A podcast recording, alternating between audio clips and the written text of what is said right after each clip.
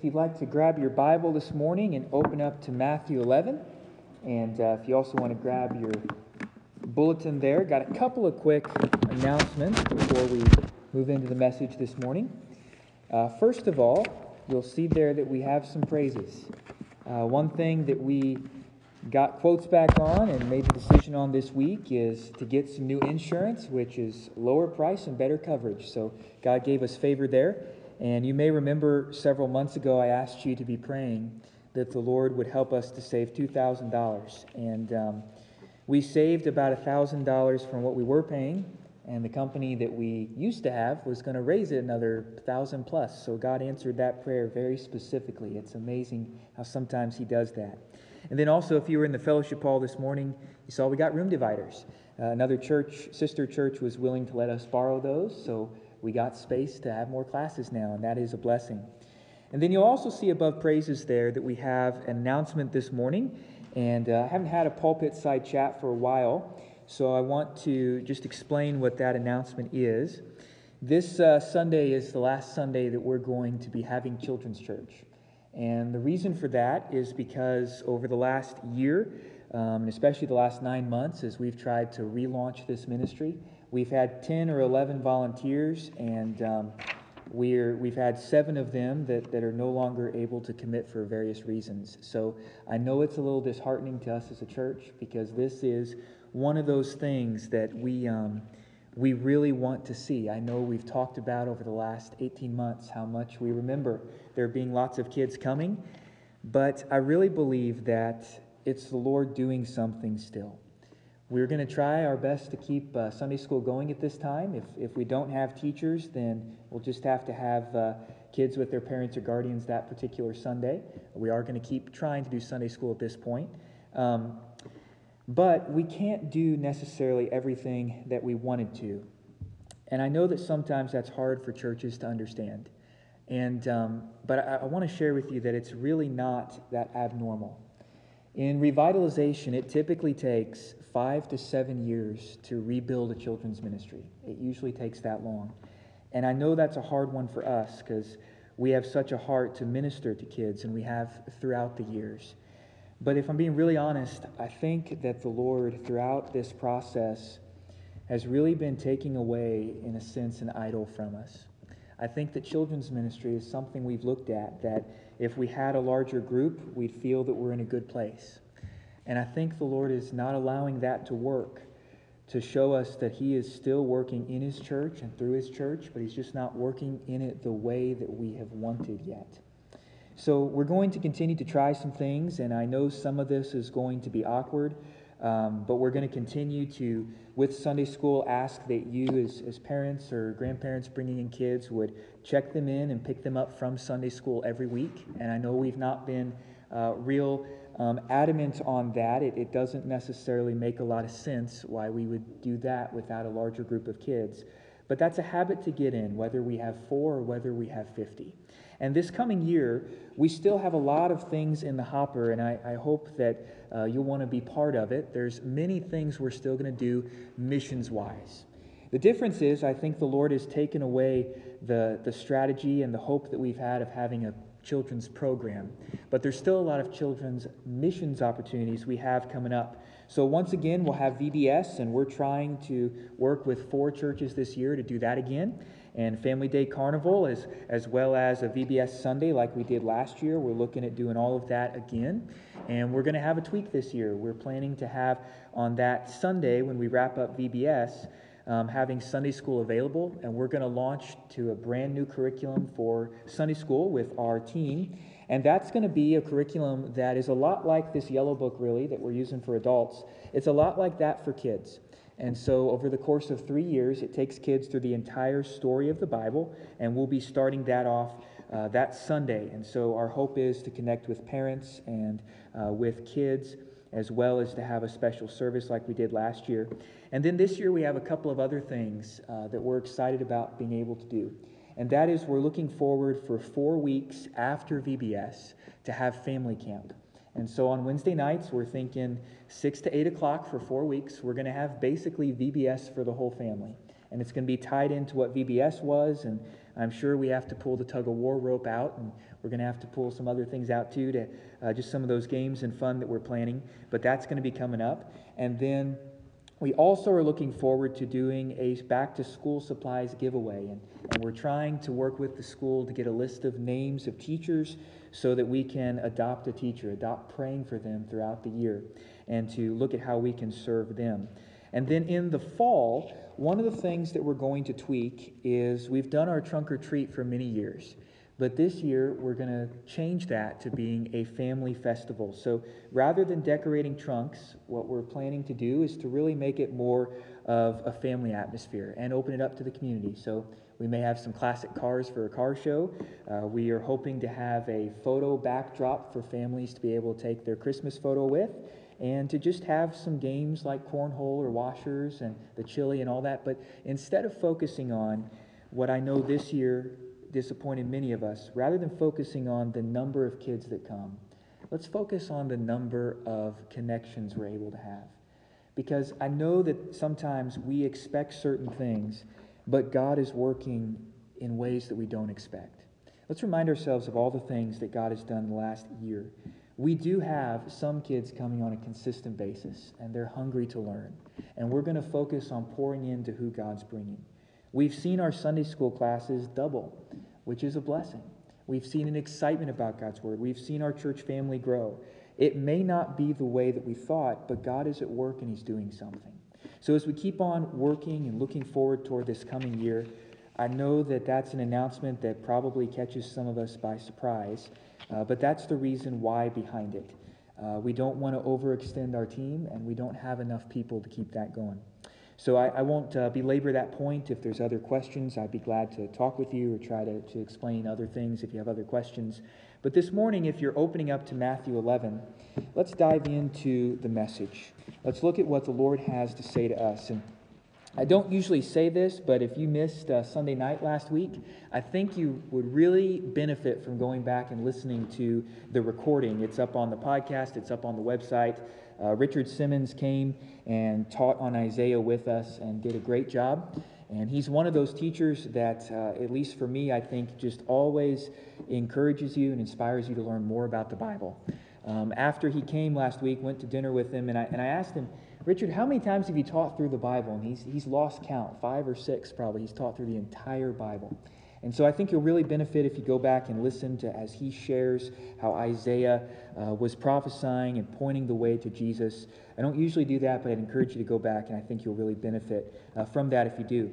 But this week, we're diving into Matthew 11, and we're actually going to be wrapping up this series a little early because last week I went beyond my notes and I covered about three things that I wasn't planning to. So we're going to wrap up Matthew 11 today, and then next week we're going to take a journey in seeing this same theme of rest in the Old Testament. And then after that, we're going to begin to get into our next series, which is going to be through a book of the Bible, and that book is going to be Nehemiah. And then just to whet your appetite for late spring, early summer, sometime in that, that time frame, we're going to begin to walk through a gospel together as well. And so, you know, maybe there's some of those parables you've never understood or a saying of Jesus you've just always wondered what it meant. I think it's going to be a, a, neat journey for us to walk through that together. But this morning, if you're in Matthew 11 with me, if you would stand in honor of reading God's word, and if you would look at verses 28 through 30 with me, uh, we are going to zero in on these again this morning. Jesus said, Come to me, all you who labor and are heavy laden, and I will give you rest. Take my yoke upon you and learn from me, for I am gentle and lowly in heart, and you will find rest for your souls. For my yoke is easy and my burden is light. Let's pray.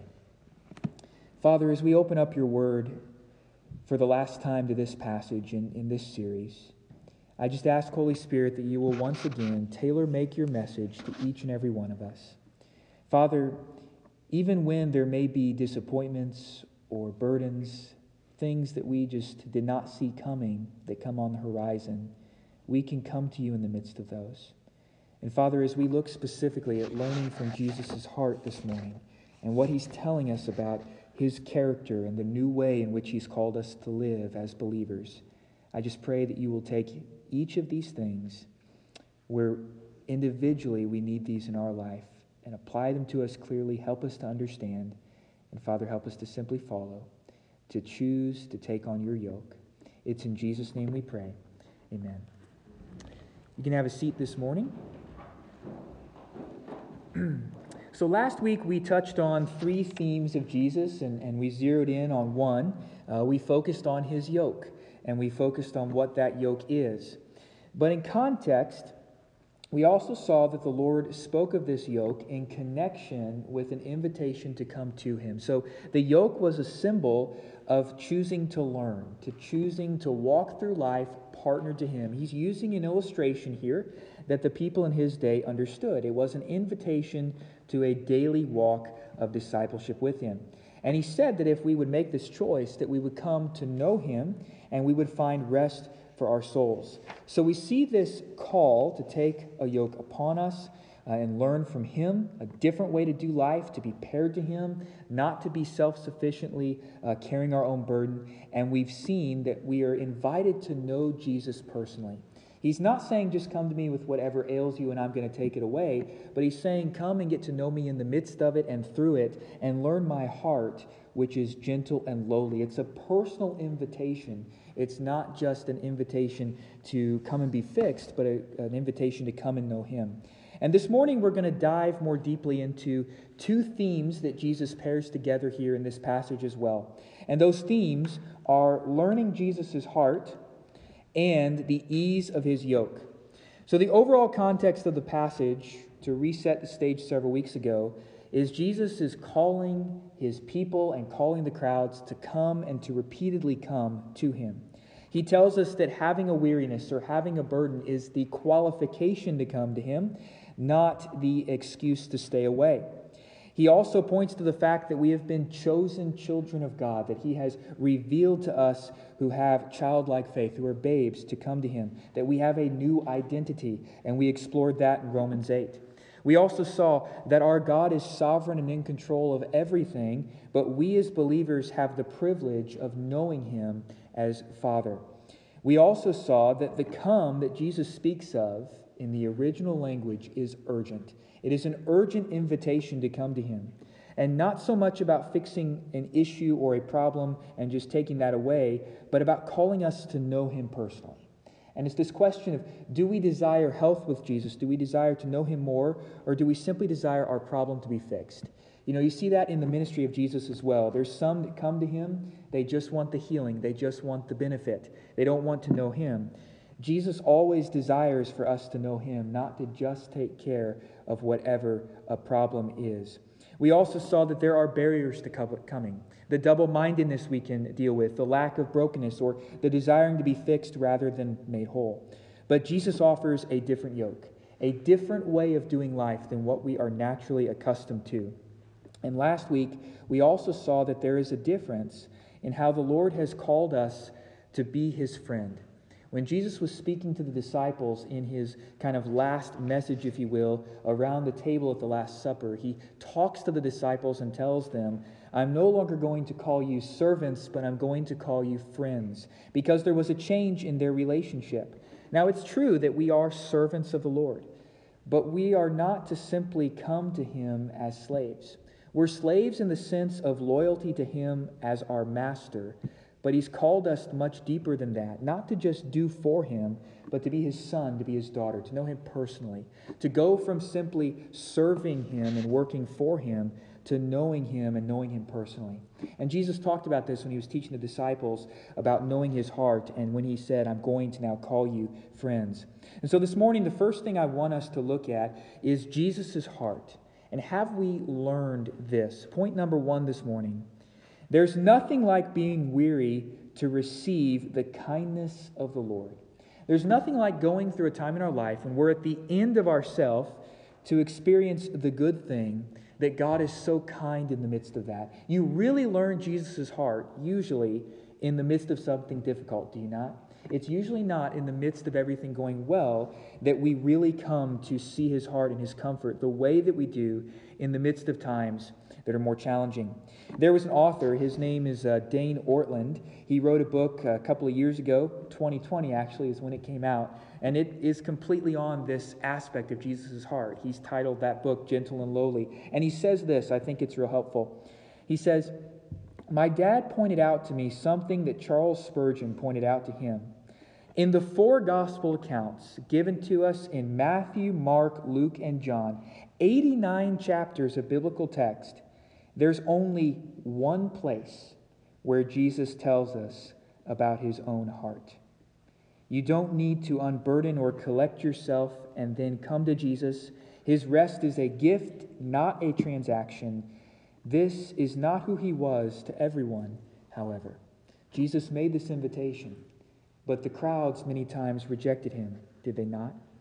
But what an amazing thing that throughout all four gospel accounts, there's only one place, right where we're at this morning, where Jesus tells us about his own heart. And it's an invitation to come to know him in the midst of anything and everything.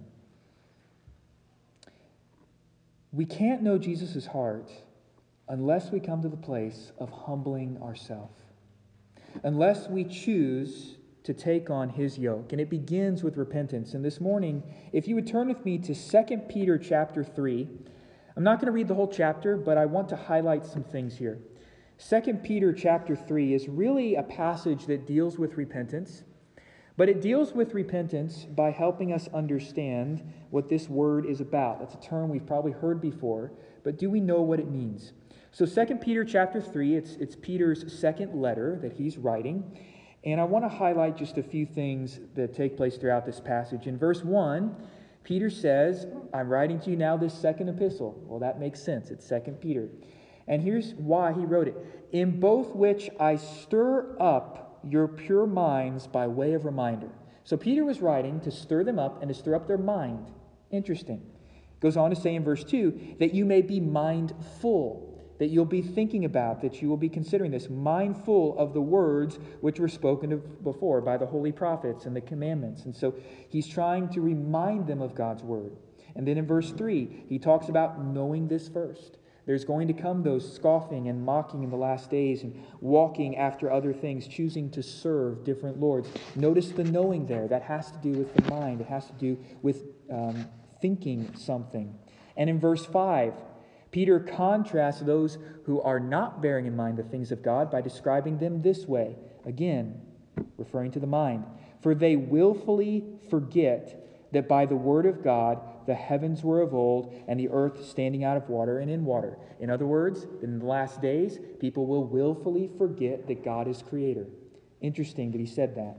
It goes on to say in verse 8 and 9, But beloved, do not forget this one thing that with the Lord, one day is a thousand years, and a thousand years is one day. And what, what Paul, uh, or Peter here actually is saying, is he's not saying there's some type of hidden code to what a day means. What he's saying essentially is that time is irrelevant to God's plan. One day is as a thousand years, and as a thousand years is as one day. God can do incredible things in a very short period of time. Maybe you saw this week, it was encouraging that at a college, there is a revival that's been going on for multiple hours nonstop in a Christian college in our nation. And that's encouraging to see. It's encouraging to see when God's Spirit moves. And in an instant of time, time is irrelevant with God. He can pour out His Spirit and do much more than we can do over the course of thousands of years. So that's what verse 8 is saying. But then it goes on to say this in verse 9 The Lord is not slack concerning His promise. God's not forgetting his promises. Remember what we looked at in Isaiah 55 this morning in our scripture reading that God's ways are not our ways, his thoughts are not our thoughts.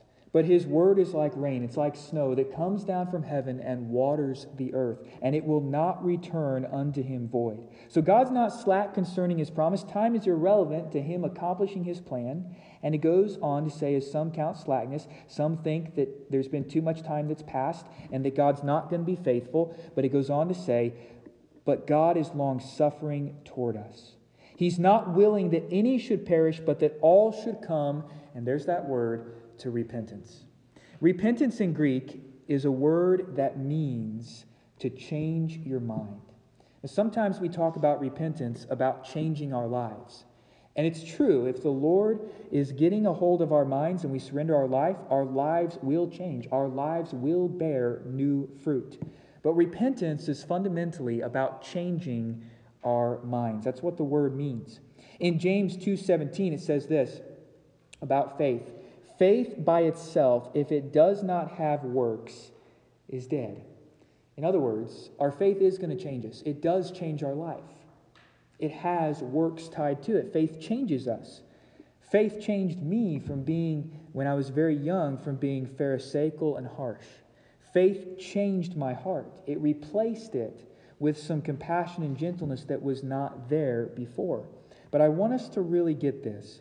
We don't change hearts through the affections. We change the heart, we get to the heart through the mind. Peter appeals to their thinking throughout chapter 3, and he ties it together by saying, The Lord is not willing that any should perish, but that all should come to repentance. What is he doing? He continues to present truth to our minds. Just think about this for a minute. Why does Satan target public schools and universities and entertainment and cultural ideologies? Why was there this recent Grammy Awards show or whatever that was so horrible? Why does Satan target those things? Because if he can get to the mind, he can get the heart. And that's his strategy. And so, what repentance is, is giving our mind to the Lord, having our mind getting back to the Lord, and then it changes our heart. But you see, when we try to focus on the affections rather than the heart, we miss the power of how God works. He's called us numerous times in Scripture. Let us come now and reason together. He says, Hear what I'm saying. He says, Consider what I'm saying. Have not, though your sins be as scarlet, they will be as white as snow if you turn to me. The Lord appeals to our mind, and if we listen to him, it will change our heart, it will change our life, it will transform everything. Church, what Paul and Jesus taught was solid theology and doctrine. I want us to notice this because there's a lie in our culture today that we need to dumb things down as Christians because people are immature or don't understand things in their walk. But did Paul or Jesus do that? I don't think so. May God forgive us for neglecting from standing on His word and trying instead to attract the world. Far too often, that is what our nation and our churches across our nation have turned to. But God can forgive us and He can revive His church. But there is a truth we have to come to understand. Apart from Him, we can do absolutely nothing. We can do absolutely nothing apart from Him. It has to be by His power, by His Spirit, by His Word alone, grounded in His truth alone. Churches have too often embraced the lie of trying to sway the heart rather than presenting truth to the mind. And the result has been weak doctrine, little Bible, psychobabble, and easy believism that has deceived many. The temptation that too often Satan ensnares us with is to try to attract the world rather than call the world to Christ. I bet we can recognize that in our own lives at times, do we not? It's so much easier to try to be an attractive example, to focus on, Lord, help me live a way that would be attractive for you. I'm not saying that doesn't matter, but it's not the way we live that changes people, it's Jesus and what he did. We can never live good enough to attract someone to Christ. We can never be perfect enough. And if that's what we're trusting in, we're missing what Jesus is saying here when he says, Come to me and take on my yoke and learn of my heart. His invitation is get to know Him because that is what changes us. If we want revival, as one has said, we have to get rid of the high places. What are the high things in our life? What is the high thing in your life or my life that keeps us from where God wants us to be? In Scripture, in 2 Corinthians 10:5, it says this This is the power of the Word of God in the life of the believer. It casts down arguments and every high thing that exalts itself against the knowledge of God, and it brings every thought into captivity to the obedience of Christ. Notice how the mind is referenced multiple ways there once again. Arguments, exalting itself, the knowledge of God, bringing thoughts into captivity and obedience to Christ. Not an easy believe appeal but a clear appeal of the truth. Secondly, this morning, in verse 29, Jesus calls us to a new lifestyle. Verse 29, to reset the stage for us there again, Jesus says, Take my yoke upon you and learn from me, for I am gentle and lowly in heart, and you will find rest for your souls. So notice that Jesus is appealing to them. He's appealing to them to make a, church, uh, a choice, and he's appealing to them to learn something that has to do with our mind.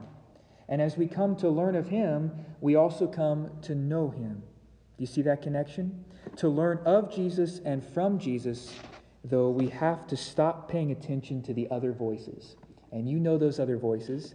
They rattle around like racquetball in your head the world, the flesh, and the devil.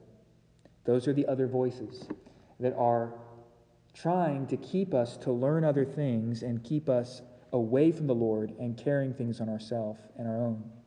Our walk with the Lord is more important than any other responsibility that we burden ourselves with. It's more important than anything else that we burden ourselves with. And look at how Jesus lived. Think about this for a minute. Did he live by what he was supposed to do culturally? Did he do what his family wanted him to do, especially John chapter 7? You can read some stories of that. Did Jesus do what his earthly family wanted him to do? Or did he do what his father directed him to do? Did he do what the crowds wanted? Did he do what the disciples wanted? Or was he so in sync with his father that he did his father's will? Even when it cost him greatly, he obeyed. In John chapter 14, if you turn there with me this morning, we're going to outline just a few ways in which we see Jesus call us to this new lifestyle. Some markers, if you will, or some results, uh, some indications of having this new lifestyle that Jesus says we're called to. So, John chapter 14 this morning, verses 12 through 18. And this is going to be that uh, first um, bullet point there for you greater works. I think what Jesus says here is astounding. It's always boggled my mind in what he says here. John chapter 14, starting in verse 12 Greater works. Most assuredly, I say to you, he who believes in me, the works that I do, he will do also. And greater works than these will he do, because I go to my Father.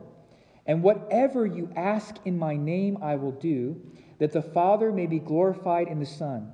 If you will ask anything in my name, I will do it. If you love me, keep my commandments.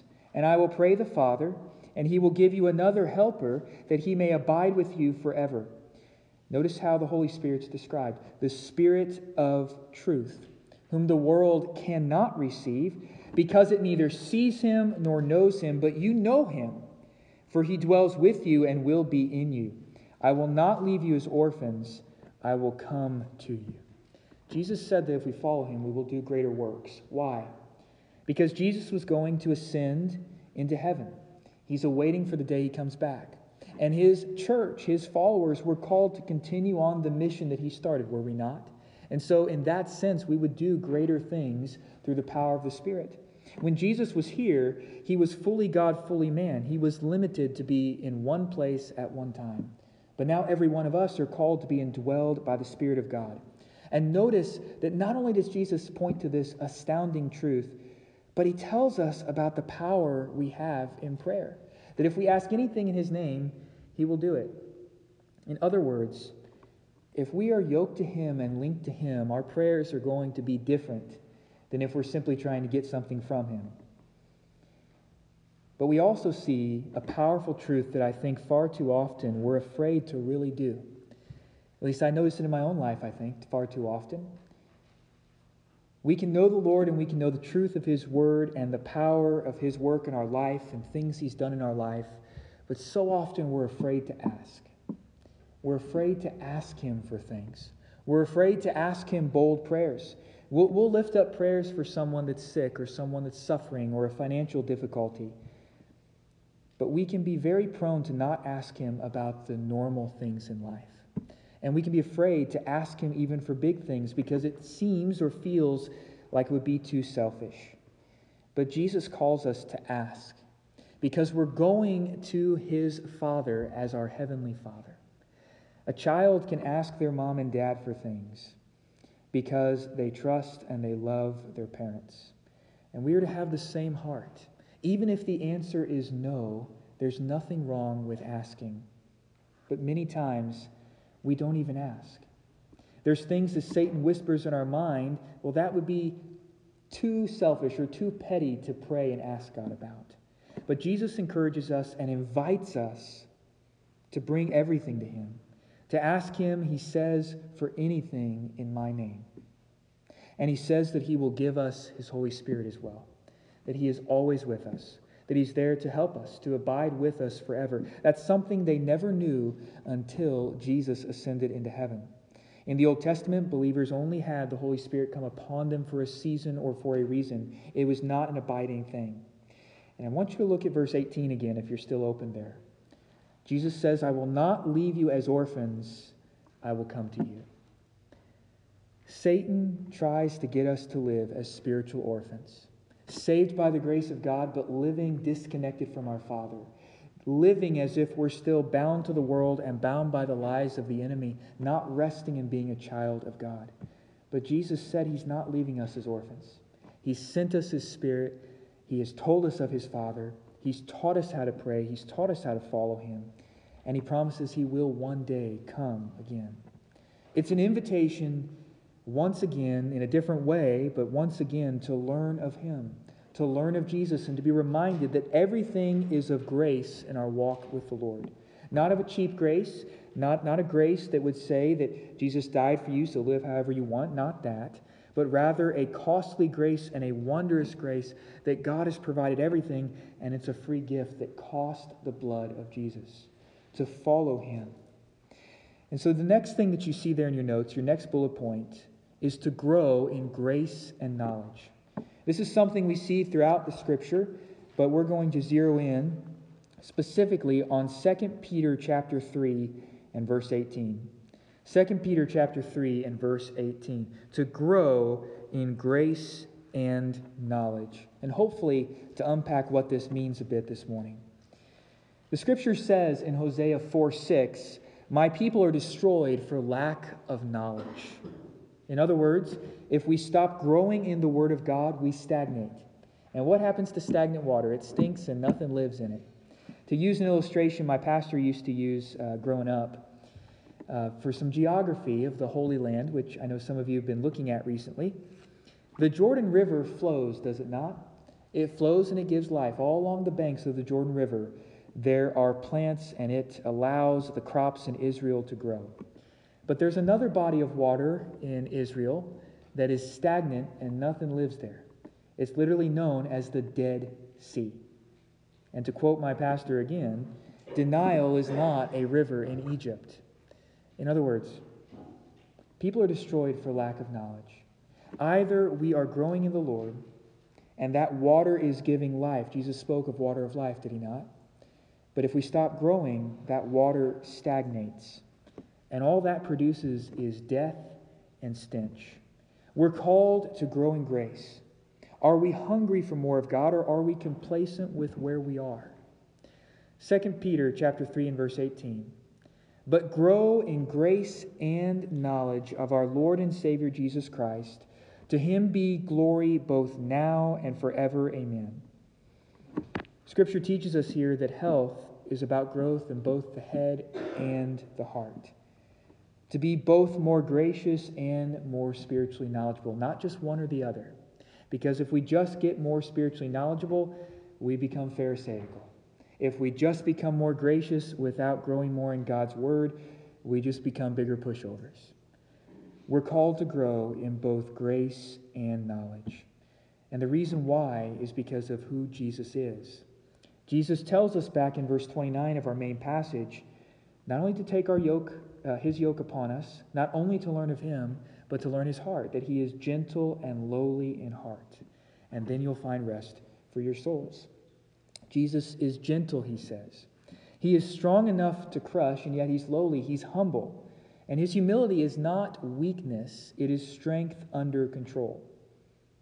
Jesus was lowly, Scripture says. He chose to live a life of a posture of a servant rather than using his strength to coerce or force others. And he calls us to learn this of him. He calls us to learn who he really is.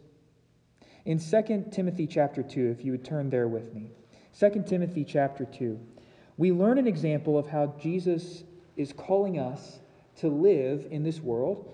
And specifically, this is uh, one of Paul's last letters, could have very well been the last letter he wrote to Timothy, his uh, young son, spiritual son in the faith. And he writes to him, encouraging him about ministry. And, and really, everything he's going to say here is pointed to experiencing and living the example of Jesus, of living gentle and lowly as Jesus walked. So in 2 Timothy chapter 2, uh, we will start there in verse 1. We'll kind of jump around a little bit in this passage. But in verse 1 and 2, Paul begins by saying, You therefore, my son, be strong in the grace that is in Christ Jesus. He always has to begin with grace because we can never earn it and never deserve it. We can never be good enough. It's always the free gift that Jesus has already done on our behalf. Verse 2 And these things that you have heard from me among many witnesses, commit these to faithful men who will be able to teach others also. And so Paul calls him to the discipleship process there and talks about how that takes place. And then if you jump down to verse 14, we see once again the appeal to the mind. It says, Remind them of these things, charging them before the Lord not to strive about words to no profit to the ruin of the hearers. Have you ever been in a conversation like that where, where people are just arguing about minutiae about words in the Bible rather than really getting to the heart of what they mean? He tells them, don't waste time doing that. It, it has no profit and it simply ruins those who are hearing. Verse 15 Be diligent to present yourself to God. That's a very interesting choice of words, to present yourself to God. What does Jesus call us to do in our main passage? To take on his yoke. We just present ourselves to him. We allow our shoulders and our neck to receive his yoke. Be diligent to present yourself to God. A worker who does not need to be ashamed, rightly dividing the word of truth. But shun profane and idle babblings, for they will increase to more ungodliness, and their message will spread like cancer Hymenaeus and Philetus are of this sort. So Paul names names here. He deals head on with the fact that these guys are getting caught up in these idle babblings. That's not gossip that Paul is doing. He is dealing with things as Jesus did. And then verse 23 But avoid foolish and ignorant disputes, knowing that they generate strife. And a servant of the Lord must not quarrel, but be gentle to all, able to teach, patient and in humility correcting those who are in opposition. If perhaps God will grant them repentance so that they may know the truth. Again, repentance there in context is referring to the idea of coming to your senses. And we're even going to see that in the next verse. The idea of having our mind changed to where we come to then know the truth and not to continue to embrace a lie. And verse 26 clarifies this even more. And that they may come to their senses and escape the snare of the devil, having been taken captive by him to do his will.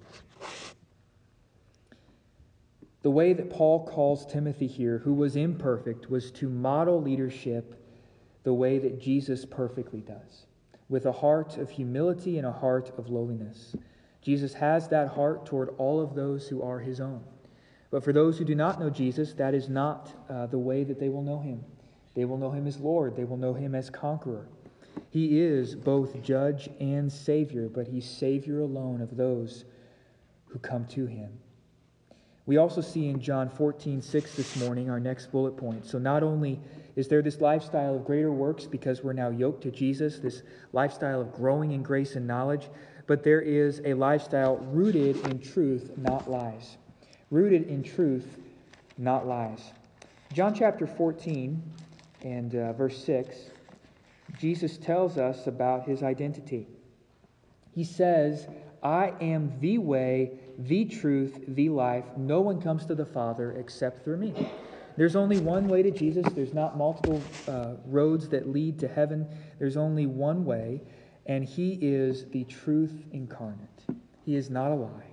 In Colossians chapter 2, verses 6 and 7, it tells us, As you have received Christ as Lord, so walk in him, rooted and built up in him, and established in the faith as you have been taught, abounding with thanksgiving.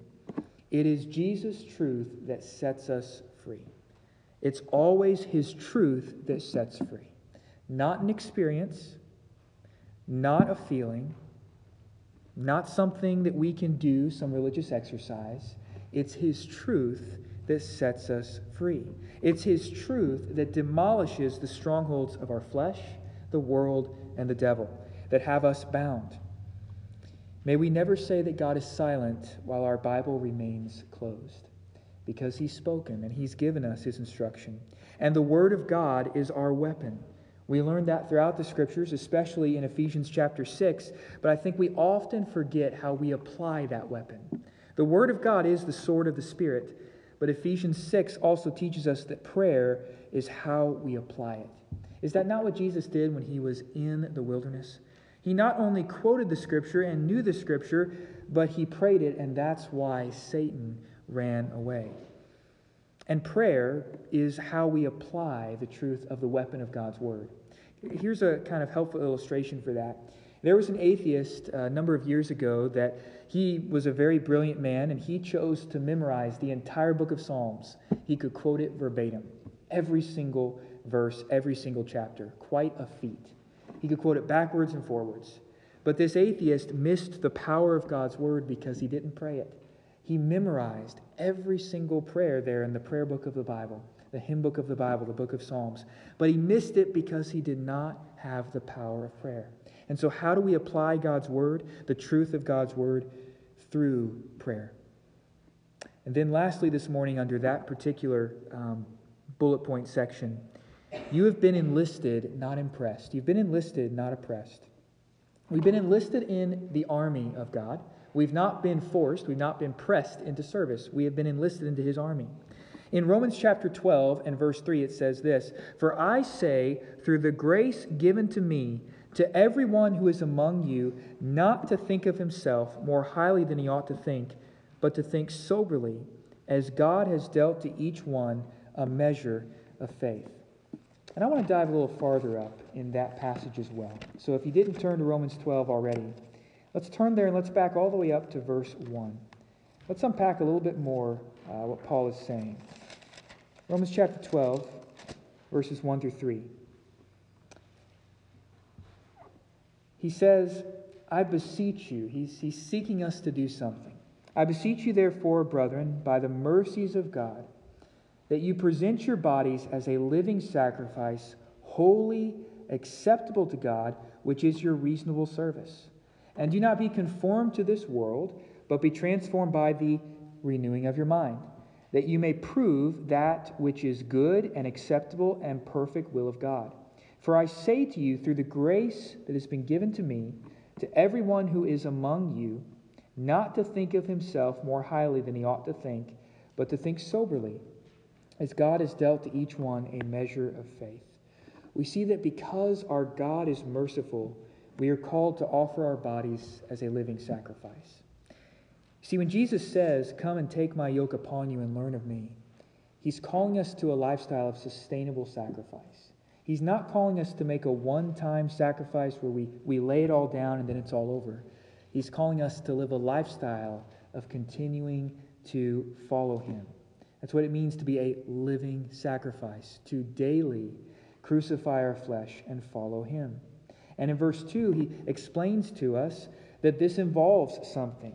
It involves not being conformed, which means not being squeezed into the mold, the idea of Plato, not being squeezed into the mold and molded to be like the world, but rather to be transformed by the renewing of our mind, to be transformed by God's word.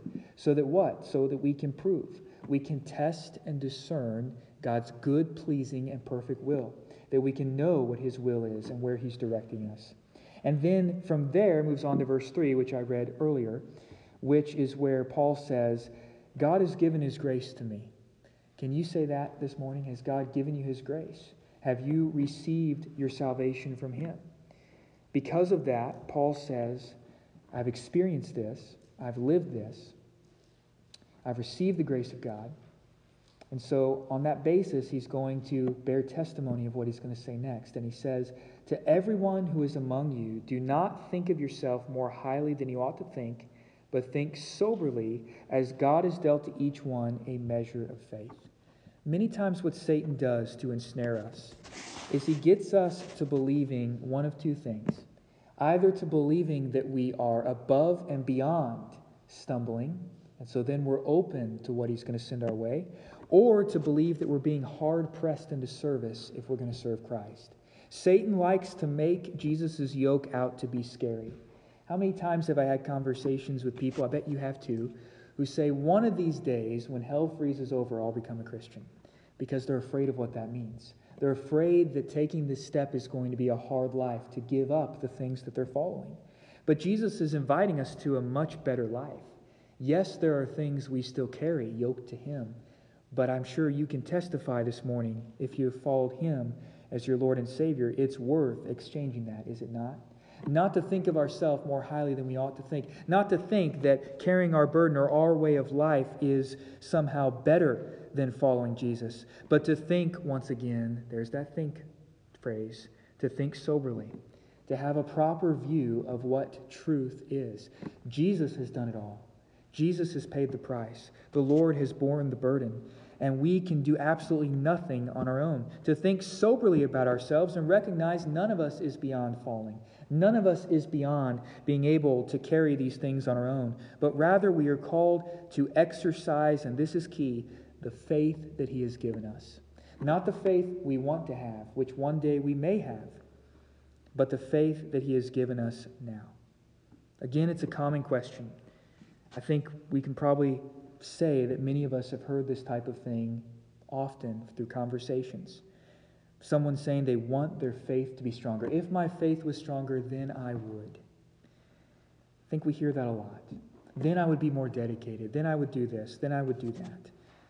Scripture says just start with the measure of faith that God has given you, start with what He's provided. Come to Him even if it's with a limp and weary and broken, but you start with what He has already given you.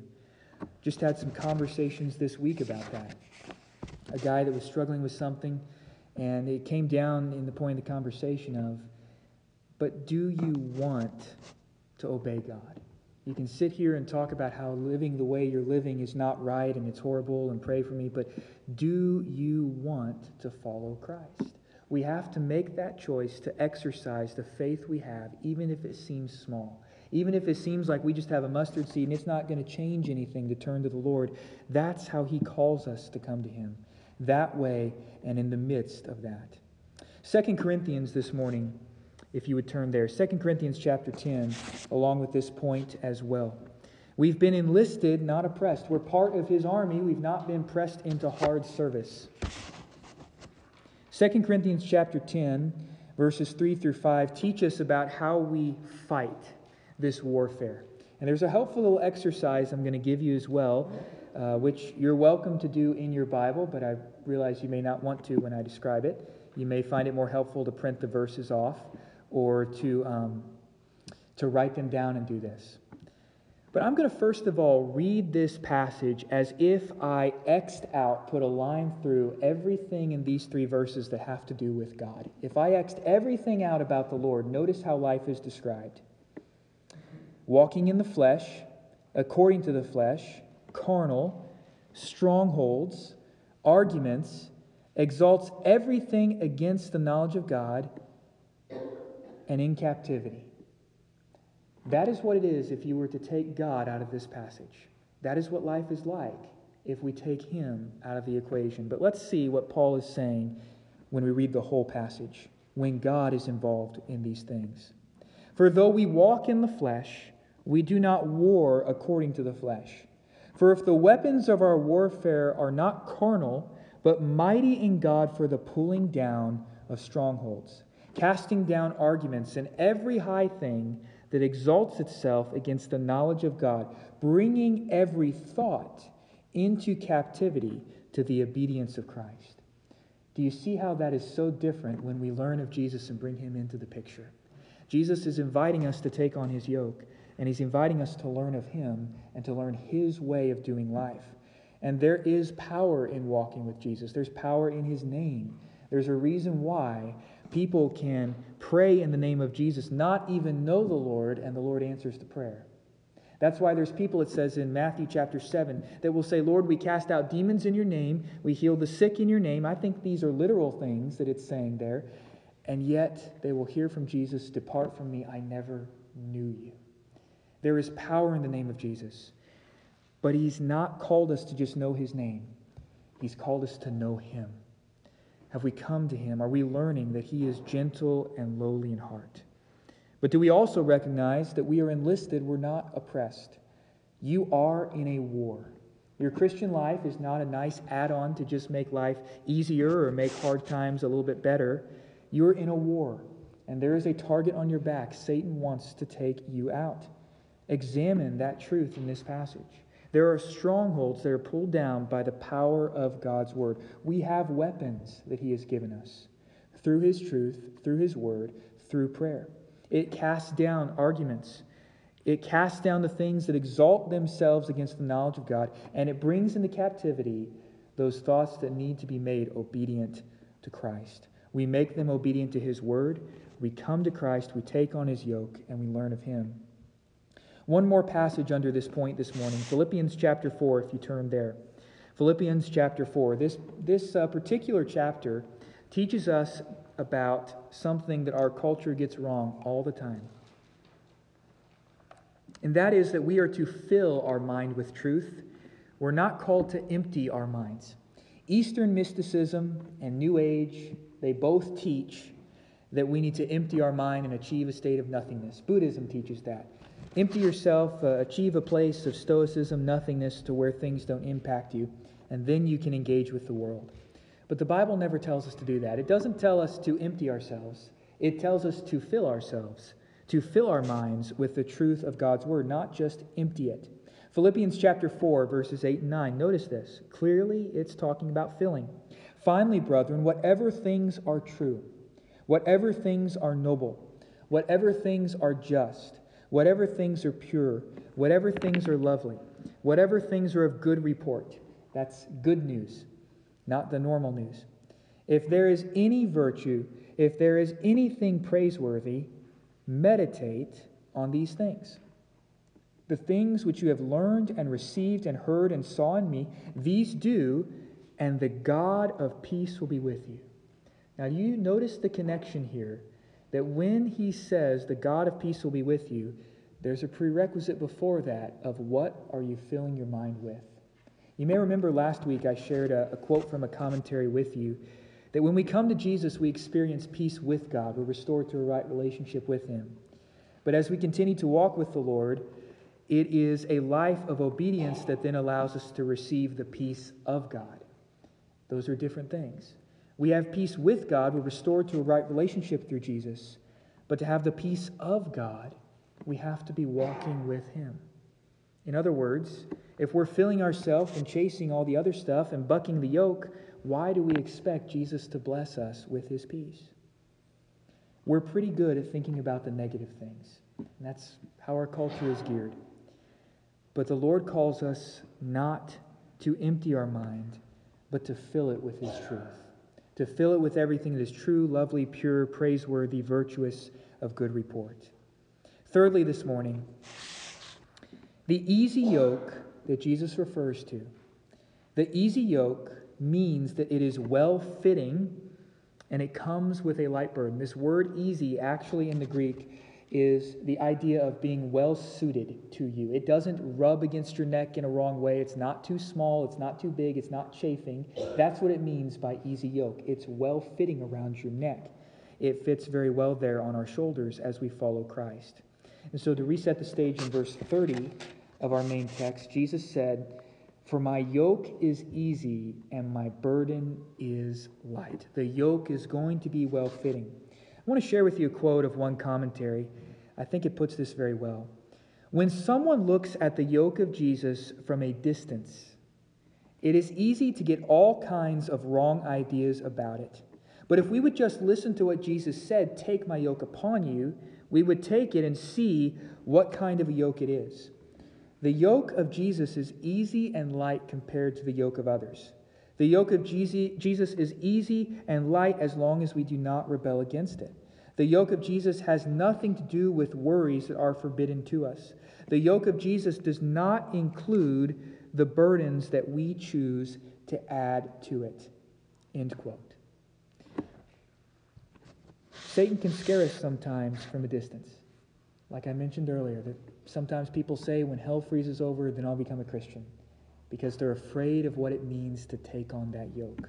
But if we truly take it on, we, we learn that life is much better, do we not? There's things that we are not even called to carry, worries that are forbidden to us, because Jesus has said that He has taken care of those. All burdens are temporary for those who are in Christ. And underneath that point, the first bullet point there for you Christ's yoke sets us free from the stress we bear on our own. You see, there's no more basis for worry or fear. It has no need to rule in our lives when we're living the way that Jesus has called us to live.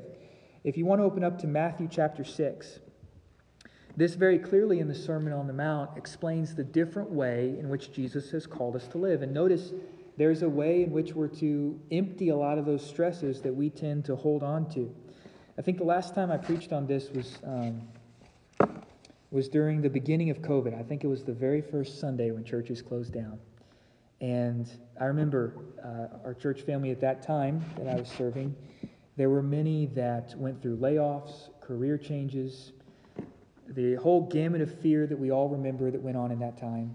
And there were many that were homebound and, and struggling with that isolation. In the midst of this time, we opened up to Matthew chapter 6 and we remembered the words of our Savior and what he told us about here. Verse 25 of Matthew chapter 6.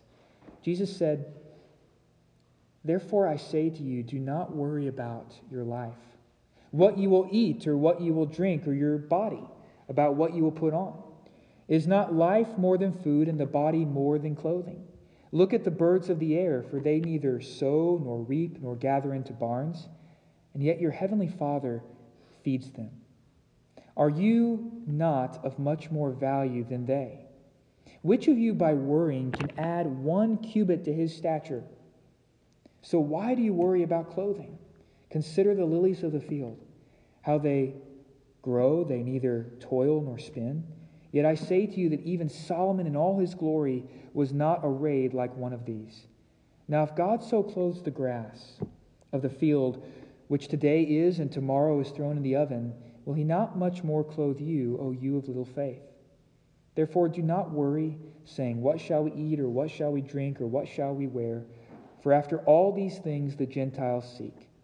For your heavenly Father knows all things that you need. But seek first the kingdom of God and his righteousness, and all these things will be added to you.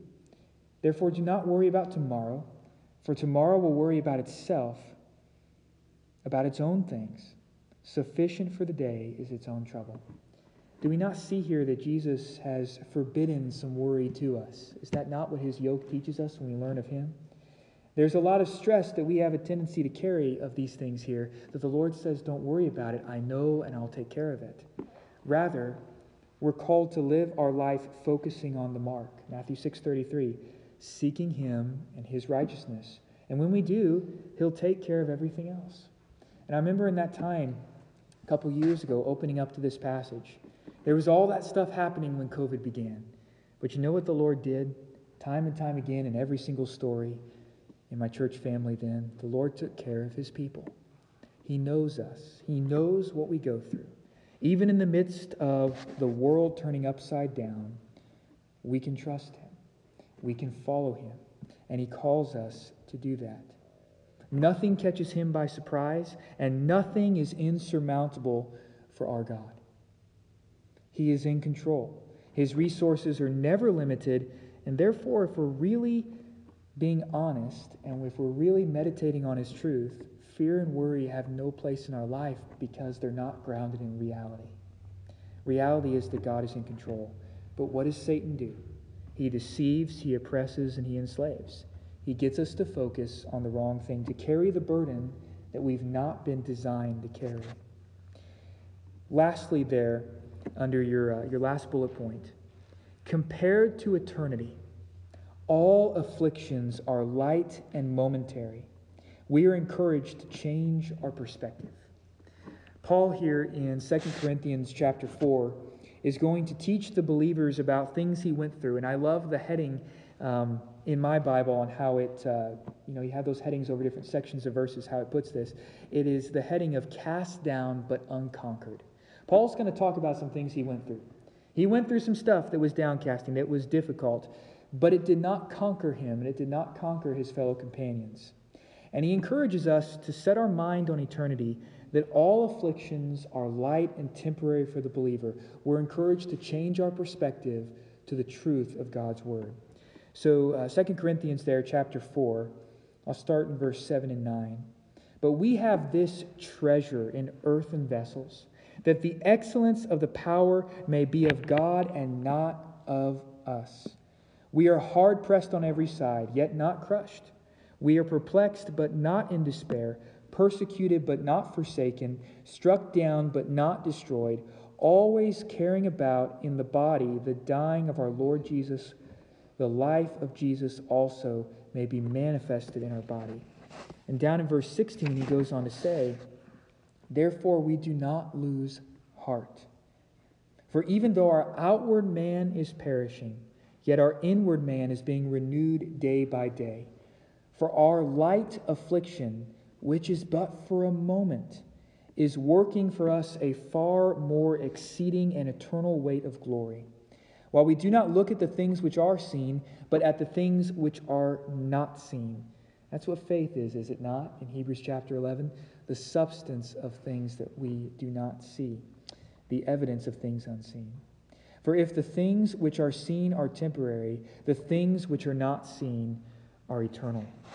We are reminded here and encouraged to set our minds on an eternal perspective.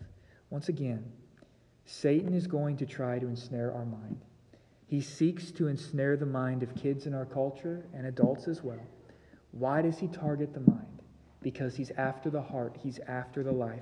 And if he gets our mind, then he tends to get our whole life, does he not? And we begin to live under that yoke. Either we fill our mind with the truth of Christ and we come under his yoke, which is so much lighter. It's still a, a, yoke of something we carry and pull with him, but we're doing it yoked to Jesus, not on our own. I want to share with you um, this is multiple quotes actually in this commentary from multiple people, so I'm not going to delineate who they all are, but I think this really summarizes this well for us as we wrap up this passage today. You may find it helpful to even just close your eyes and think about it or just consider what this is saying.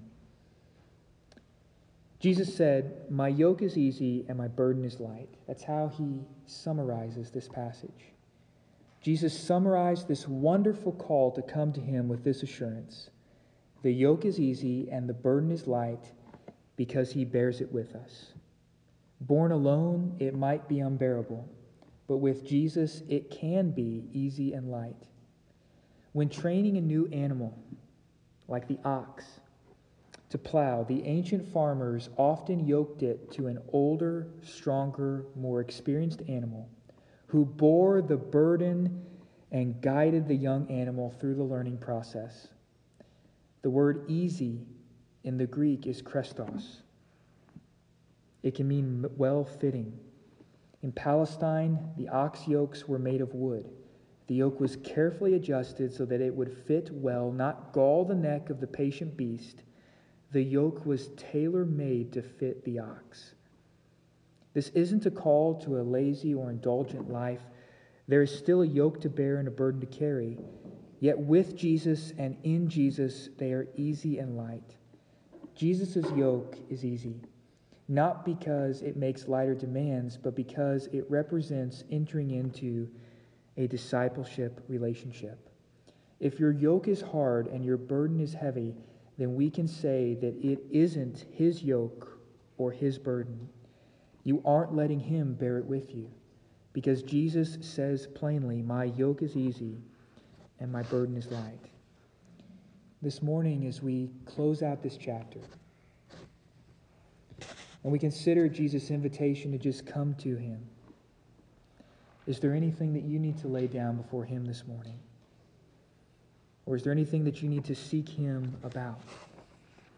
We will uh, play a song on the screen in a moment, and it will just be a time for us to respond however the Lord would lead us. But during this time, what is the Lord saying to you? Is it his yoke that you are bearing, or is it your own? Is there something that you need to bring to him? We've learned a lot, but now how do we apply that truth in prayer? Let's do that individually and personally during this time.